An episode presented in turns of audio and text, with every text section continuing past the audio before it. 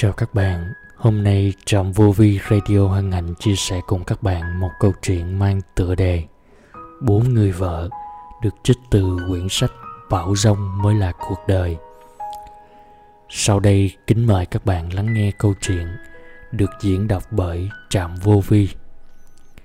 Ngày xưa ngày xưa có một vị thương gia nọ, ông có bốn người vợ và ông hết mực yêu thương bà vợ thứ tư và nuông chiều theo ý của cô.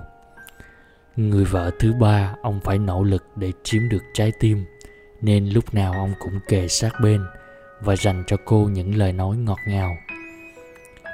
Người vợ thứ hai là người bầu bạn, tâm sự của ông và ngày nào ông cũng trò chuyện cùng với cô.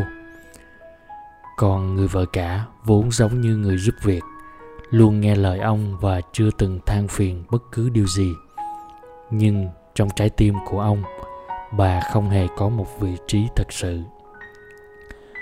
Một lần nọ, ông thương gia chuẩn bị đi đến một nơi xa xôi, hẻo lánh, và ông hỏi, người vợ nào sẽ đi cùng với ông?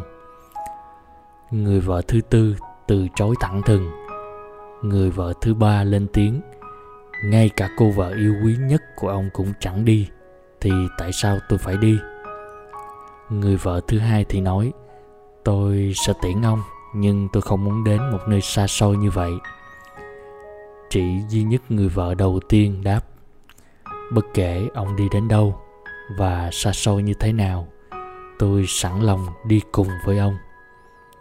Câu chuyện này có ý nghĩa gì? Người vợ thứ tư đại diện cho thân thể của chúng ta. Khi chúng ta còn sống chúng ta thấy nó là thứ quan trọng nhất mà mình có.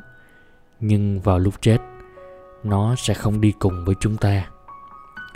Người vợ thứ ba đại diện cho của cải vật chất. Dù chúng ta nỗ lực làm việc bao nhiêu đi chăng nữa, vào lúc chết chúng ta cũng chẳng thể mang theo dù chỉ một xu. Người vợ thứ hai đại diện cho bạn bè và người thân của chúng ta. Khi chúng ta chết cùng lắm, họ cũng chỉ có thể rơi nước mắt và chôn cất chúng ta mà thôi. Người vợ đầu tiên đại diện cho tâm thức của chúng ta. Đó là thứ gần gũi với chúng ta nhất, nhưng cũng là thứ dễ bị lãng quên nhất, vì chúng ta luôn dành hết năng lượng cho những thứ bên ngoài.